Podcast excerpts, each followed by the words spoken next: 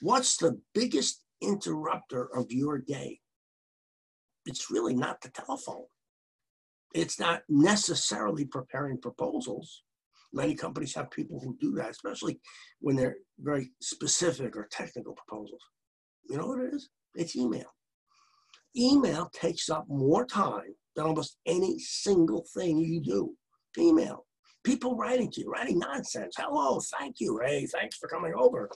Glad to meet you. I mean, we do that. We all do it because we think it's polite. So we write to people saying thank you. And that person opens it up and says, oh, thank you. Oh, thank you to you. And thank you to you. And it kind of goes this round. Thank you, thank you, thank you, thank you, thank you. I wrote to somebody today. I said, I want to tell you how much I appreciate what you offered me. He wrote back, thank you. And I wrote back, thank you for you. And, you know, so you start this whole thing. You can't let that happen because nothing gets done. When somebody can interrupt your flow of day, that is your workflow, they're interrupting everything. They stop everything. I mean, I want you to put this in, in, in, in kind of a picture of you getting ready to go on an appointment and somebody in the office grabs you by the leg and says, no, you can't go on this appointment. Do you know the domino effect that that has? You don't go on the appointment. You don't make the sale. You don't make the next sale. You, it's all domino effect. You as a salesperson need to control your time, and you need to say to yourself, all right, if emails are the thing that gets in the way, then stop the emailing, or at least control it. Maybe the word is control, control. It's not time management. I hate that. I hate the phrase time management, but I do like the phrase time control. Are you in control of your time? Here's an easy way to do it.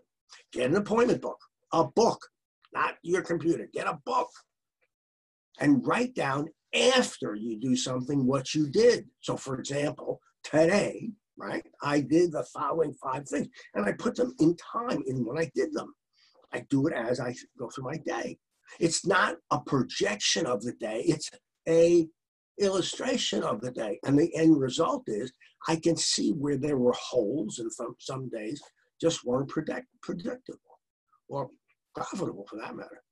I put down a plus or a minus next to an item if I don't think it was very good or if I do think it was good.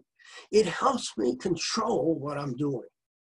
Now, if you're not doing this, then you're missing something, because I will tell you that I can give you an extra two hours, two hours a week just by doing that. Forget the rest. Just by controlling your time, I can give you two hours. Now figure out what two hours is worth to you. No, no, no, don't go by, well, I can write that much more. No, that's not what I'm saying. Have you calculated how much money you make per hour? Really?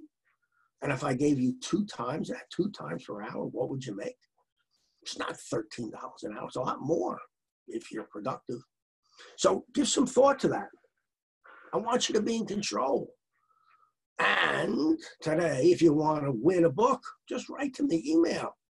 Pencil, pencil, happens to be a black pencil, but pencil will work for you. This one, I don't even know where I got it from. Oh, Marriott. Okay, so from Malaysia.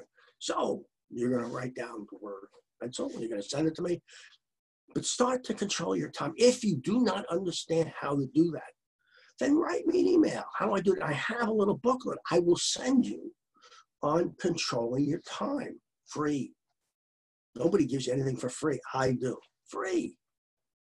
Okay? Okay. I'm making a productive day. And this is Steve Schiffman. I want to thank you very much for joining me. And as always, your attendance humbles me.